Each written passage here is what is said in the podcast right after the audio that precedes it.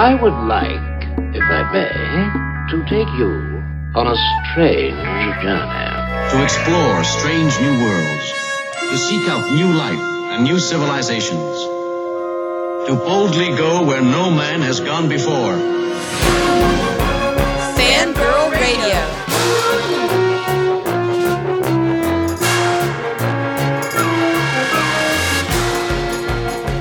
Lock up your sons. The fangirls are busting out all over. It's Fangirl Radio. Fangirl Radio.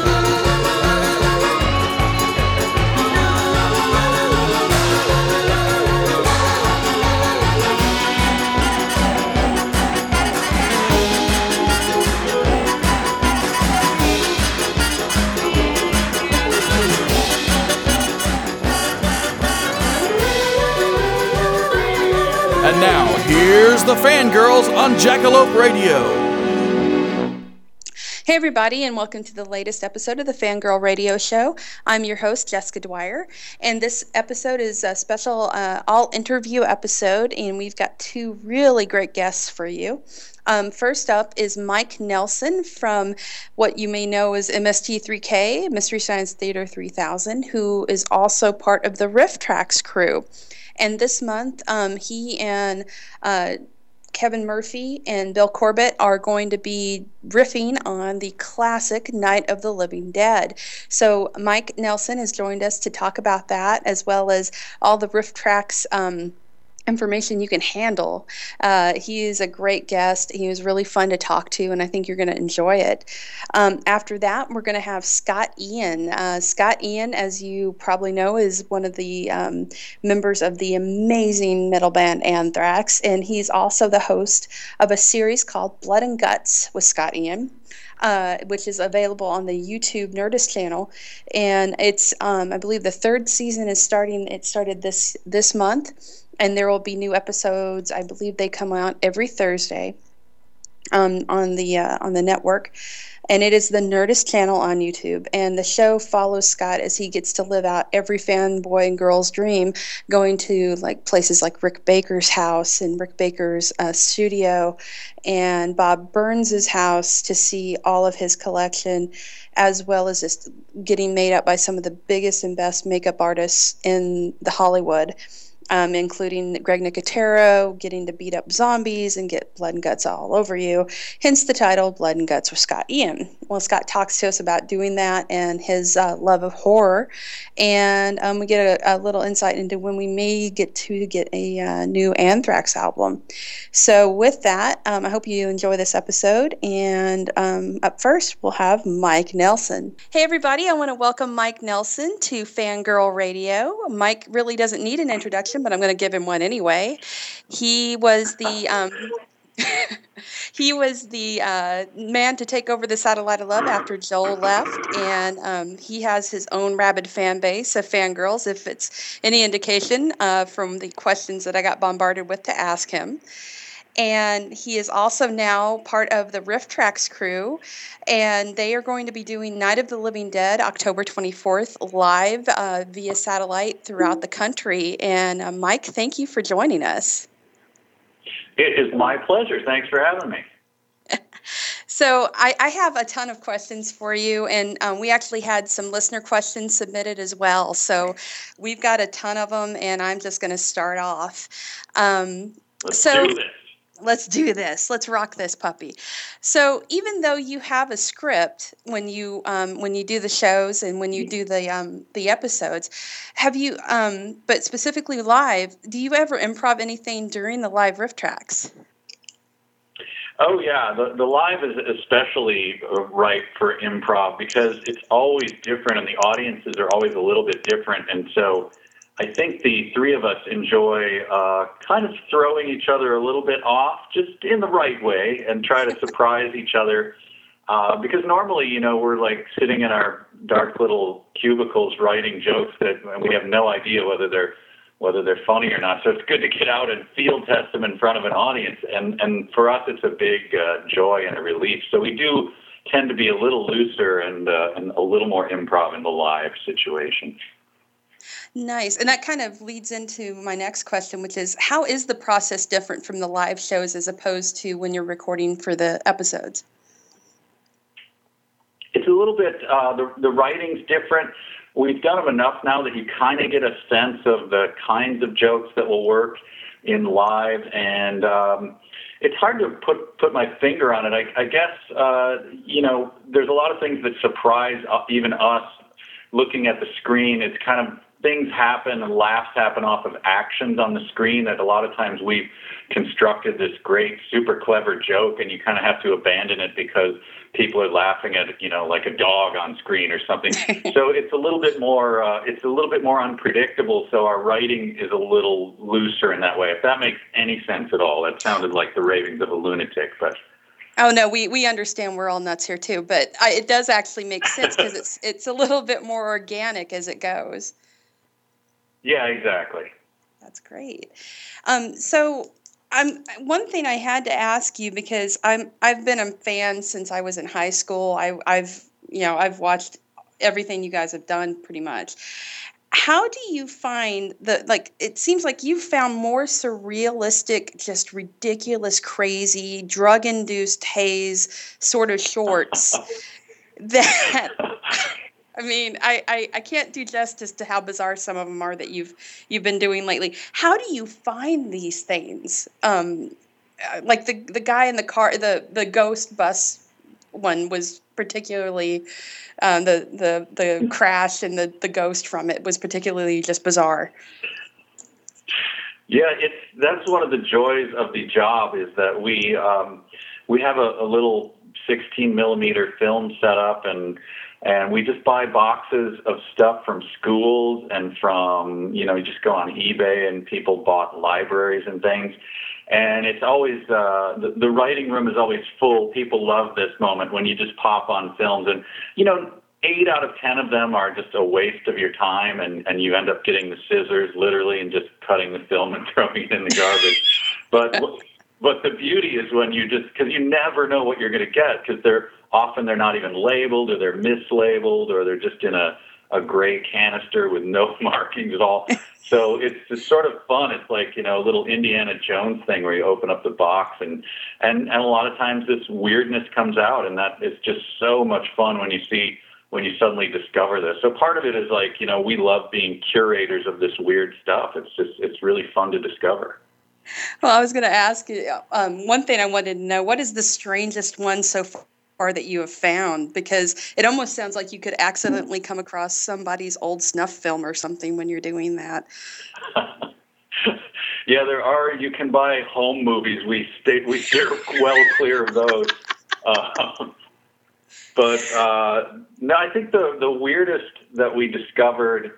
Um, there's these a film company called ACI, and there was these things called At Your Fingertips, which are like these I guess it's supposed to be like a craft series, but these kids, uh, they make these kids just like glue stuff together in these insane shapes, and this weird music plays. And there's a whole series of them. We've done them in our live shows, and those are the weirdest thing. You cannot figure out what this was supposed to be, or who this was for, or whose time this was wasting. And and so we we love those. Those are the weirdest we've ever found. Oh my! I, I, think I've seen those too, and you're right. Those are. You wonder if they're sniffing the glue that they're using as they make it. I mean, um, so I, I kind of a broader question here, I because I, I have to know if you could riff, like if you could pick any movie, just any, like say you've been given a license to pick any film ever made to riff, which one would you pick and why? Oh boy.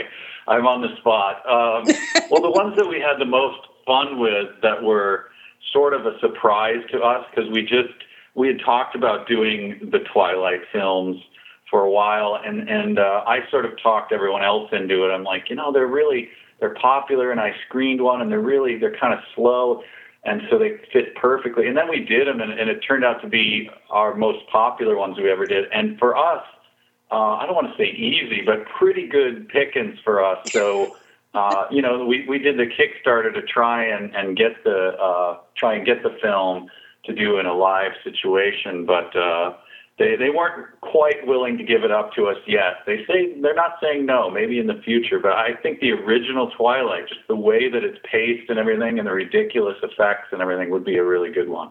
You know, I honestly think you could probably get Rob Pattinson at this point to do the riffing with you. You know, we, we had talked about that. There's a, a number of the cast there who have a pretty good sense of humor about everything. It might be kind of fun to do a, a big all star riffing of Twilight. I, I honestly think he probably hates those movies more than anybody else now. That's what I've heard. That's, uh, that speaks well of him. I know, right? He's got good taste.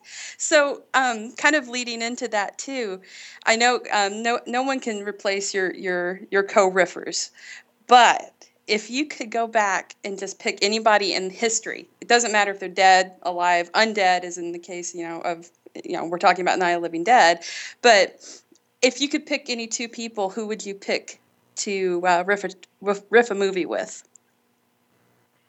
Oh, um, maybe uh, Mark Twain and Edgar Allan Poe. You kind of get the, the, the humor there, and then you get a really dark humor over on the other side. Uh, I think they'd probably be pretty quick witted, and uh, you know they could probably come up with a pretty silver tongued joke just on the fly. there might be a fight breaking up between the two of them too. I could totally see a fist fight happen. Yeah, I mean, and Poe would love uh, Night of the Living Dead, of course. So that's true. That's a good point. And and kind of uh, leading into that, um, talking about zombies, and and you are you now have been baptized in film. You you have you've basically become a you've sort of had to become an expert in with what you do. Um, monsters tend to come in waves, sort of. It seems like you know, with Twilight, the vampire phenomenon just blew up again, and now we're on to zombies. Why do you say, you know, why do you think the zombies have become so everywhere now? Why why do you think the zombie trend has happened specifically? It's a good question. I, I can't figure it out because the vampires, you know, you get the sort of they they sparkle and they're sexy and everything, but uh, zombies don't have a lot going for them. They're not very fast. They're not very attractive. I've noticed. Um, so I, I don't know what it is. I, I think uh, maybe there's just a sense of doom hanging over the country, and, and people want their movies to reflect that. I, I, I hope that's not true. Well, I know, I know Romero himself, who's the you know the man who started it all with the film that you're doing. Um, he used it as a metaphor later on for well at the time it was used for a metaphor for civil rights but also he used it for um, capitalism and, and the way that with the mall culture that was coming on in dawn of the dead so i don't know i think you may have hit the nail on the head with that one though with with it being sort of a sense of doom and we're all kind of trapped in this world. Yeah, and, and uh, but I also think that uh, maybe it's it's that sense of uh, it's getting close to like a video game, you know, where you're having to evade these things that are coming at you. It's sort of you know those two worlds are melding and everything. But then again, maybe I just made that up and I don't really believe it. I'm not sure. we got serious. yeah, we did. well, and and I I have some questions here that our listeners submitted, and I I have to ask them because if I don't, I will probably be beaten about the neck and shoulders horribly. Um, so first off, Jay Schuller. He was wanting to know was there a film so bad that riffing couldn't save it? You gave up halfway through and just threw it in a fire? Uh, yes. Yes, in fact, there was a couple. Um, we did way back at Mystery Science, and I, I'm not going to remember the name of it, but it was an old like crash on a deserted island and meet a bunch of uh, stop motion dinosaur movies, and we thought they looked kind of good, and and so we thought it was kind of funny, and we started writing it, and it was just dreadfully dull and boring, and as luck would have it, the uh, um, and we had lobbied to get this film, and they paid you know decent money for it and then right in the middle of it, as we were telling them, you know, we can't do this movie, we're getting ready to make this phone call. They called us and said, "Hey, we lost the rights to that dinosaur movie, so you're out of luck." And so we were able to use that as leverage, even though we were uh, we were dying. It was just killing us. Uh, so that one, and, and there's been, uh, I know that we had a really tough time one really early on was one called uh, "The Robot versus the Aztec Mummies." I'm not sure we saved that one at all. So I, I think that was the fir- was that the first one that you ever did? Nah, it, it was like the second. I remember that in the writing room, um, we stopped, and and then there was a small. I think we had a bunch of tequila brought in. It was the only time there was ever any substance in the writing room, and uh, we ended up like tipping over chairs in protest. And and then we next day we got back at it and tried to finish it, but I think that nearly defeated us. I love the tequila for the Aztec mummy. Oh, that's great. Um, so uh, Wallace McBride had uh, asked us, "Have you ever felt guilty about riffing on an actually good film? Have you ever done a good film?" Uh, yeah, we have. I mean, there's a number of films that we've done that I like, and I guess the answer is no because we treat the film, you know, in the, in the manner that it deserves to be treated. In, in other words, we're not very bitter with any film. We're we're just sort of having fun with it. So uh, when we do a good movie, like just as a, a test, just for a stunt, we did Casablanca, which we all love, and it's such a great movie. But we did a riff on it, and it was successful in its in its own right in terms of it being. We're not mocking the movie. It's just like like we say, it's like sitting around with your funniest friends. So um, yeah, we've done plenty of movies that I like a lot, and and I think it works fine. Great. I couldn't believe I I went and saw um, Casablanca on New Year's Eve one night, and I couldn't believe how sexual a lot of the stuff in that is in that that movie's got some seedy stuff going on that they snuck into it. I couldn't believe that. I just was sort of wow. Yeah, and and a really, really sly sense of humor about it too, where it's really, it's it's very funny. It's it's there's a lot of even one-liners and things, but it's a sly humor going through the whole thing. It's really great. and my husband, we walked out and we dressed up because it was New Year's Eve, and, and he looked at me and goes, I never realized how dirty that movie was. yeah, like, that's right. It's true. Um, so uh, my co-host Ren had asked, "Was there ever a joke so bad you decided to cut it? Like, and and if if so, can you tell it now?" Uh, well, there there is uh, one. There's a lot that we cut, and we we think about. You know, you think about it again, and then maybe the third time you're like, ah. Especially in the live situation, live audiences don't. Uh, they may not like the amount of the, the sort of buildup of the body jokes or something. So you got to be ready if the audience just is is you know you're sensing that they don't like them. But anyway, in the in the run up to Starship Troopers, uh, we did cut a joke. It, it wasn't very significant, and we ended up with just a different joke there. But there, it was just something about um, you know the guy with half of his arm cut off, and there was some joke about, and it was vague. I don't know what it means, but he's she says like I'm into stumping or something like that. And I just thought it sounded, I thought it sounded gross, so I. So I uh, I cut that one, and, and some of the younger writers protested, but you know, God, I don't blame you. No, I, I, I couldn't believe I hadn't seen Starship Troopers. I went and saw that, and I couldn't believe how long it had been since I'd actually saw it. I'd only seen it once in the theater, and I forgot how psychopathically obsessive she was with him in that. Ugh. Yeah. oh man. that man, was a good source of humor for us. Yeah. so, um, Aaron wanted to know: Have you um, ever had an actor actually get angry and send you sort of like angry letters or something about riffing on a film that they were in? Uh, not directly. We've only heard we've heard the the good things. There's actors who will get in touch with us and you know just say that they liked it or or um, but and there's others who have said we've heard secondhand that they didn't like what we were doing. But those are you know those are hearsay. So who knows? But the the only direct one was uh, back in the day. Joe Don Baker, oh. uh, the actor, was. We heard he was upset about. Um, we've done a couple of his films, and he was. Somebody said they were on a movie set with him and were upset. So we that he was upset. So uh, I mentioned that once to a bunch of uh, critics at a critics convention. Must have been a room full of them, and they thought it was funny, so they all went out and called Joe Don Baker and said, "Is this true?" And then so enough of them called him that he, I think he actually did become enraged and gave a, quote like, you know, if I ever see that guy, I'm going to kick his ass or something like that. So that was sort of inadvertently, uh, yes, that is true that he was angry about that. I think you could outrun him. Yeah. I'm just well, saying. I hope so. He's bigger than me, though. I, I'd have to run. he might throw a beer can at you. That might th- slow you down. That's That's right. Um, so Stacy Matlock, uh, she wanted you to know that she absolutely loves you, and the only thing she had, Well, she had a thank you. re- yes, she she does, and uh, she want the only thing she had was a request, which was say roast hour. Rowsdower. You mean that? You mean That's that Rouse Hour? hour. Uh, there you go, Stacy. He did it. oh man, I forgot how funny that one was too.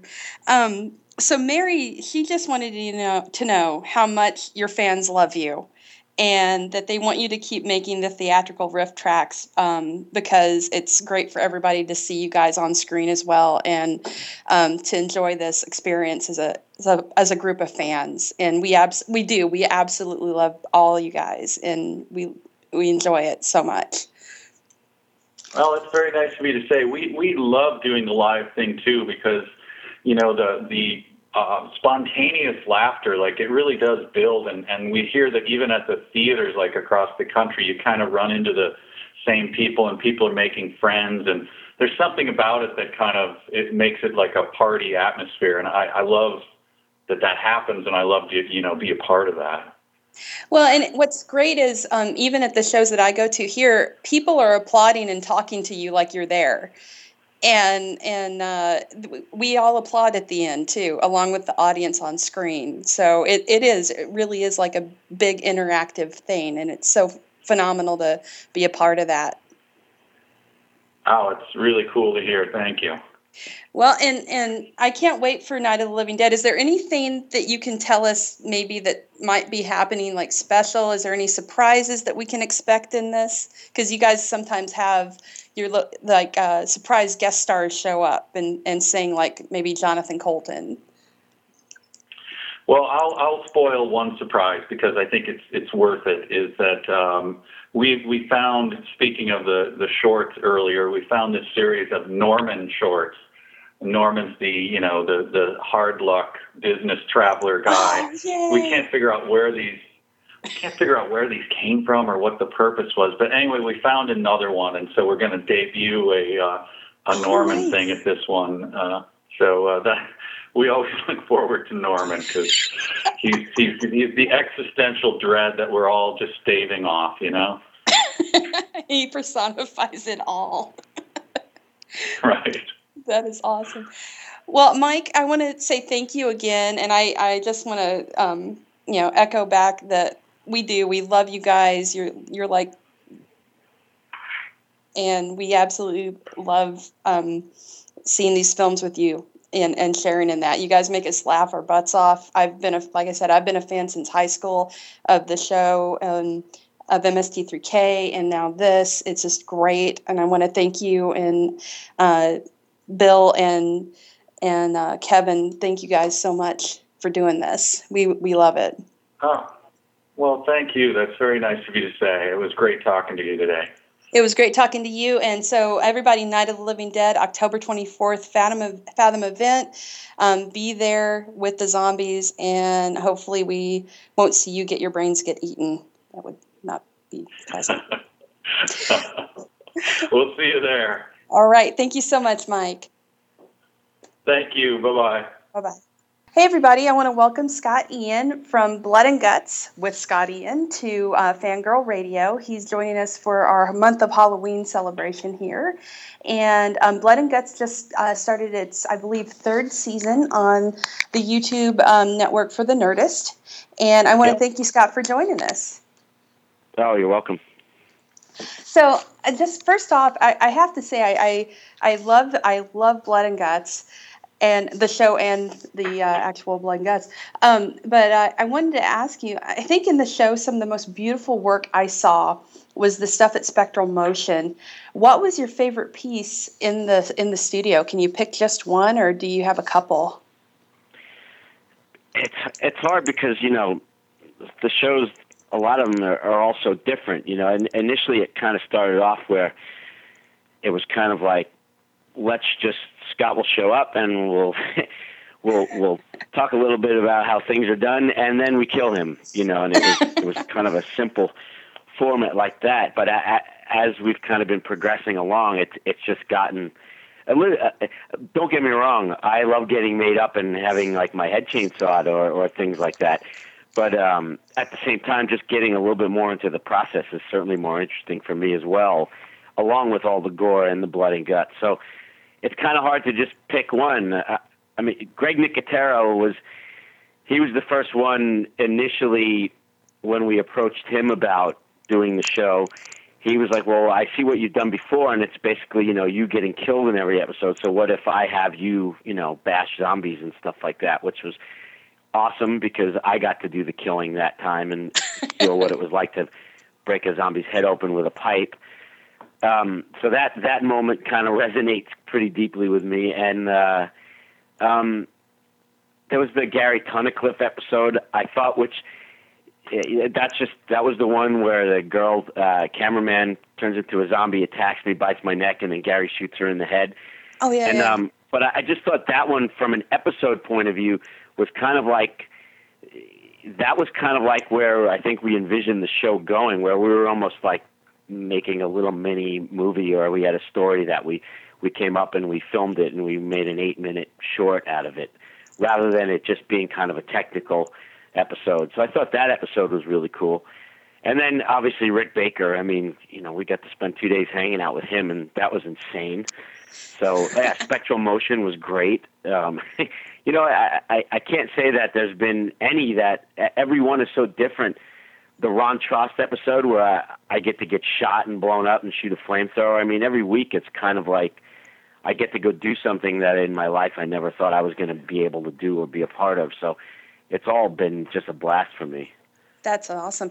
I, I really, I actually like the one where you were turned into like the Innsmouth um, fish guy too. That that oh, was just, Harlow, yes, Yeah, amazing. I mean, that amazing. that's like the best makeup that's been done on me. Uh, you know, it's just, um, and we just shot one, which uh, uh, I don't know if it's the next episode. I think it might be, where it's the first time we worked with a true horror icon, and I'm not talking about the artist. I'm talking about a character, and um, so that was that was pretty fucking amazing as well. and uh, well, and I, I was gonna ask about Rick Baker's place because he's like one of my all-time gods of horror. That guy is just amazing. What was it like to like to walk around in there? Because I couldn't believe that's his that's his studio. I mean, good God, it looks like a a, a church almost. Yeah, his shop is incredible. It's it's just really amazing. Uh, walking in there, it it's pretty mind blowing. The amount of, you know, it, it, you know, obviously he's been doing it for a long time, and he's worked in some of the biggest, most famous, you know, movies uh, when it comes to effects ever. And a lot of it's on display there. So when you walk in, it's you know, it's like going to the Smithsonian of of horror. Um, it, it, it was really cool. Uh, you know, when you, I guess if you're a movie producer and you say, hey, yeah, let's think, let's talk about getting Rick Baker in to do this. You go to his shop, and uh, you know, if you didn't know his work, obviously all you need to do is walk in, and, and in two seconds, it's like, oh, that's who Rick Baker is. It's, you know, it's just insane. Oh my God. So I, I'm curious, what have you learned that's the most surprising thing about the special effects industry so far since you've been doing this? Most surprising thing, hmm Something that you had no idea about. um, I don't know. I, I don't know that there is something. Uh, um, I, it's not. No, I mean, I was going to say maybe just how similar uh, the movie business is to the music business, but I, I can't say I was surprised by that. Um, no, I, I don't know that I was actually surprised by anything. Truthfully, um, uh, no, I, I can't think of one thing. Maybe by the end of the conversation, I'll think of something that surprised me. But uh, offhand, I can't think of anything. Gotcha. Well, and I know that you've talked to these guys and you spend so much time with them, and they all have really interesting stories. And because I, I I loved listening to Rick talk about all the process and things that he did, and and what how long it took for American Werewolf to finally happen. But it was also interesting to hear him talk about the guys sitting in the makeup chairs and and what they had to deal with with the actors and being put in makeup who had the most interesting story uh, for you about an actor in a makeup chair, and what was it? Uh, well, the the most interesting stories are the ones we can't show, or or or can I talk about? So, you know, uh, from stories that we did talk about on the air, uh, truthfully, after uh, however many episodes we've done, I can't remember uh, which ones we've we've talked about or not talked about. Um, I mean, Rick Baker certainly um, has worked with probably the most famous actors, let's say, and and he had an amazing Jack Nicholson story, which I can't repeat. Um, uh, from working on him, uh, you know, working with him on Wolf. Uh, Uh-huh. um, he had a great Jim Carrey story from The Grinch, which I I also can't repeat. Um, you know, yeah, I, that's that's a blast. I mean, I could sit around and listen to stories like that all day. The the the sad part about it is, is I can't relate any of these stories to anybody because they're all secret, and I would get people in trouble, and people would lose their jobs or lose potential jobs by me speaking about it. So, Gotcha. um, you know, but it, yeah, it's a, it's amazing, you know, hearing stories because I, I come at that, I come at that side of the world as just a total fan of the movie industry, whether it's the effects industry or just movies in general and actors and actresses. And um, I'm not a part of that world, so I'm just straight up a fan of it. So when I get to hear a lot of the behind the scenes stuff, that's that's maybe one of the best parts about it for me as well. Um, you know, uh, but most of the stuff I can't talk about, you know, because when it, obviously when it comes to let's say if someone's being someone's difficult to work with, that's not something I can then go to. Hey, guess what? So and so told me, you know, I, I, about about this guy. Like, you know, I I can't I can't talk shit. So Oh, gotcha. No, that's, that's one I of the frustrating things. I, I I just have to keep my mouth shut.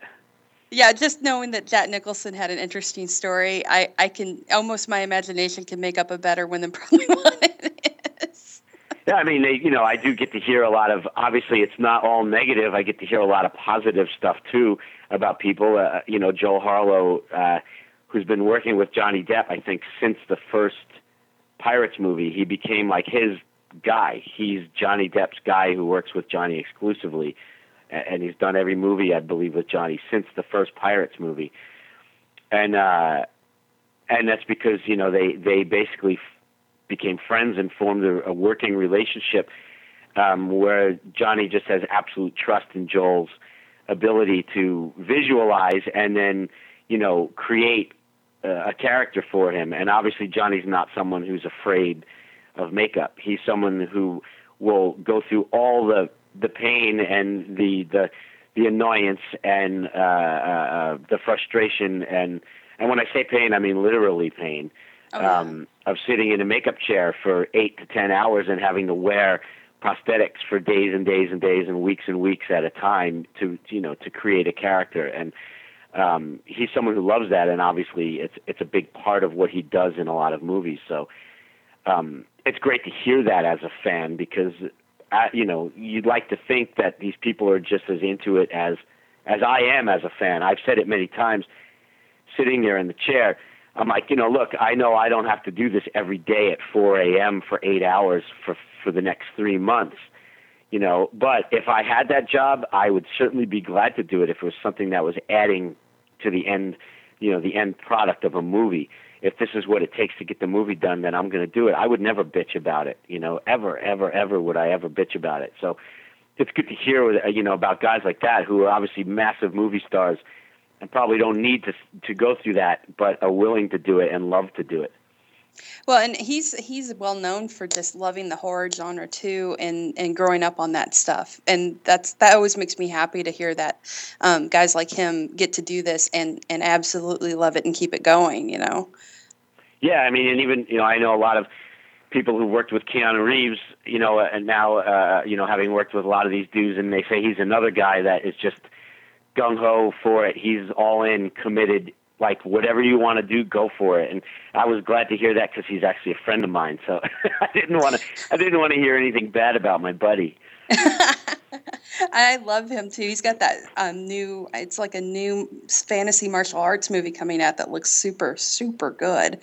I'm excited. With uh, 47 Ronin. Yeah. Or Man of Tai Chi. Um, I, I 47 Ronin. I that's the one I saw yeah. the trailer for, and it just looks uh, phenomenal.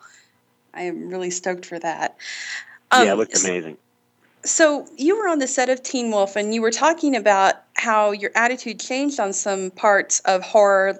Um, like you finally got to watch Buffy, and it turned you around on the whole Buffy phenomenon. What have you learned about um, doing this show during this show um, that you've grown to love now that you've learned about it? Like, did you start watching Teen Wolf and get a new appreciation of that um, that subgenre, or? Um, I can't say I've started watching it because I just don't have time to watch really anything on TV anymore, hardly. So um, that's one thing you find out quickly when you have a child is your ability to keep up with television and movies goes right out the window. So um, no, uh, um, it's not like I've gotten to see the series uh, since I did it. That's not to say someday I might not try and go back and watch it, Mhm. but um, at this point, no, I haven't seen it. But I like I, I think I you know we pretty much expressed the sentiment in the episode. I certainly went in thinking it was going to be really just kind of a cheesy thing.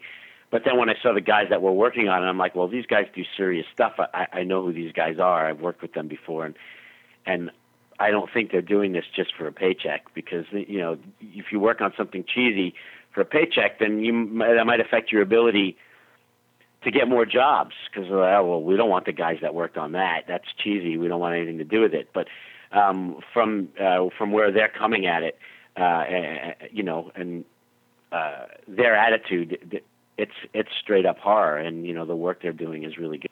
Yeah, I loved your werewolf makeup. That that was great. You looked really really cool with that. Oh, thank you. And I love the claws. The claws look great too. Um, so what was Well, the one I don't thing? know why I'm saying thank you. I didn't do it. well, you pulled it off well. Let's say that. thanks. So what was the one thing that you really wanted to like grab and run with that you couldn't because you would probably have been throttled that you have seen in in these places that you've gotten to go into? Oh, you mean like prop wise? Yeah. Oh God. Well, I mean, when we went to Bob Burns' house, you know, and uh, if for people who haven't seen that episode, the Rick Baker episode, uh, um, Bob Burns is a uh, best bet is to just Google Bob Burns, but he's got a um, you know he's been involved in the horror world forever. He's basically he discovered uh, Rick, you know, when Rick was basically a teenager and Bob was working in in horror movies and um, y- you know he's got a collection of of horror memorabilia props you know when i say memorabilia i'm not talking about like you know signed photos of christopher lee. I'm, I'm talking about stuff like the actual you know skeleton of king kong from the original king kong movie like the actual metal frame that was used because everything else you know all the the foam and the hair and everything that they made the gorilla with that's all since you know rotted away. But he's got the actual metal skeleton. He has the actual full uh, wolf, uh, werewolf from American Werewolf in London that was used in the movie. You know, at the the end scene when he's trapped in the alley. Or I mean, he's got so many incredible actual movie used props from. Uh, you know James Cameron movies, and uh, I, just it's an unbelievable collection. I mean, there was so much stuff in his basement that I was like, oh my god, I wish I had this. Well, and I love that you got him to say "fuck CGI." yeah, exactly. Bob's the best. he he's amazing. I I found out just recently he's got the only remaining um, mummy, actual mummy um, mask from the original Universal films. Oh, I'm sure. yeah, Sure. he it, and he's keeping it preserved, and it's the only one left remaining out of the only piece of Jack Pierce's makeup left. He's Right. got, and it's Wow. just oh my god, I I want it. so, ha, are you happy about just kind of going veering off a little bit? Are you happy about the amount of horror that's popping up on TV now? And do you think that how that's do you wonder how that's going to affect the film industry? Do you think they'll try a little bit harder to make the horror movies a little bit more horror after with like The Walking Dead taking on and and and all of that? I mean, you know, I'm obviously not a, a Hollywood producer, but you know, you would think that. Well, look, both both formats, TV or movie, are having huge successes. Uh, you know, in, in the genre. Obviously, Walking Dead, uh, American Horror Story is on its third season, and uh, I haven't seen any of the new season yet. But from what I saw, I saw something online where it said it, it, it's having massive ratings. Um, you know, so obviously horror and you know things like Teen Wolf and so many other shows that are on television right now um, are all doing really well. And then of course in movies uh, as well. Look, I mean, look at The Conjuring. It was made for like such a tiny, tiny little budget. I mean, it, I, I think at, at the end of the day, it'll be the most successful movie of 2013 just based on what it cost to make and what it's taken in worldwide. Um, you know, so you know, and of course, there's a lot of misses as well. It's not to say that everything that's being produced on TV and in movies is good because it's far from it, but they are having a lot of success. So all you can hope is that producers will, producers, writers, directors will look at what's doing well, uh, what people are reacting to, and what people are connecting to, and try and you know, try and keep doing more things that that are, are, going to bring more people into the genre. People that not just preaching to the choir of people who are already in the horror, but doing something that's going to make someone who never would have really maybe given horror a chance before and say, you know what, this is fucking cool. I mean, that's Walking Dead is the best example of that. Um, you know, the amount of people that are watching that week after week uh, on TV, that's not just horror fans, because if it was just horror fans watching, the show would have probably got canceled midway through the first season because there wouldn't have been enough people watching it. And um, you know, it's bringing in massive numbers of mainstream people watching it, and that that's just great for the genre. That's awesome.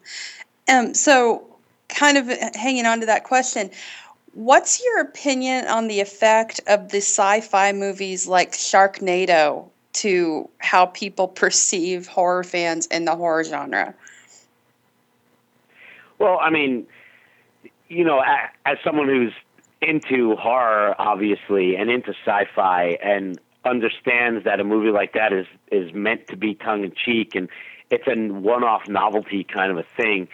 Um, I really love that kind of stuff. It, you Mhm. know, uh, uh, it's it's really fun for me to check out. Um, the only negative I can really see is people who, um, you know, people who are going to look at something like that and then go, "Oh my God, that's so stupid," and just write off a genre based on something like Sharknado. Maybe because they didn't understand it was supposed to be stupid. You know, I don't know if that's happening or not, but I, I can't imagine really that it's doing anything negative because I, you'd have to be really stupid to watch that and not understand that it was done like this on purpose. So, um, and not all horror and sci-fi is Sharknado. So, as someone who loves these genres, um, for me, it's just a lot of fun. It is. I can't believe they're making a sequel too. That's just going to be. Of course they how are. Do you, how do you follow that up? with anything. It doesn't matter as long as you do anything. But that's the thing about Sharknado. It's you know they're walking a fine line because it could have been really bad and just really bad, but it was really bad and good at the same time, and that's that's that fine line. Sometime when you're really trying to do something on purposely bad, you know, and make it purposely crap, but make it awesome. It, it very easily could just turn out to be crap, and um, you know, with Sharknado, they obviously accomplished what they were trying to do. Oh yeah, yeah. It, it's cra- the the concept is just hilariously crazy. Uh, I I still laugh about it. And the, the costume the cosplayers at conventions took it on too. And now you have Sharknadoes walking around, which is crazy. um, so, as a Doctor Who fan, I have to ask before I, I, I wrap this up how excited are you for the 50th anniversary special? You know, I, I'm so out of the loop right now. I, I, I, you're telling me about it for the first time. Truthfully, I like. I think I've seen things online, like as I'm, you know, cruising through a site or something. But I literally don't even have time to stop and read about Doctor Who. Uh, I've really had to edit what I like, what I could spend time doing in the five minutes sometimes that I get free, when I'm not either, you know. working on Anthrax music or taking care of my son, uh, my nerd uh, my nerd time has really uh, been whittled down to uh, oh, the bare sad. minimum. That's sad. It November 23rd, the 50th anniversary special is going to happen, and it may be uh-huh. um, locally. They may have it at a theater. They're they're going to be showing it in theaters at the same time in 3D. Oh, really? It's going to be the only, the last thing shown in 3D uh, 3D via the BBC because they've not had enough interest in it. But they're going to actually do this in 3D, and it's going to be simulcast worldwide at the same time. Wow. Yeah, and and John Hurt is playing the Doctor. For the uh, for this. Right. For the well, anniversary thing. Uh, in the anniversary, he is playing a doctor that no one knows anything about. He's uh-huh. like the mysterious doctor that did the Time War, and it's uh, and Matt Smith and David Tennant are in it as well. Cool. So it's gonna it's gonna be really really neat. I'm very very excited. Well, I had one listener question that I had to ask you before I let you go. Um, Clay Matlock, who's been a, a huge fan of Anthrax since time immemorial, he just wants to know when the next record is coming out. Oh, um, no idea. Sometime next year. Sometime next year. we're we're we're currently writing right now, so um, but there's no way to to really have a, an actual time frame yet. We're just in kind of in the middle of writing songs. Awesome. All right. Well, he'll be happy to hear that. Well, Scott, I want to thank you um, for joining us, and I want to thank you for doing this show because it is it's awesome to see a fan get to live this stuff out.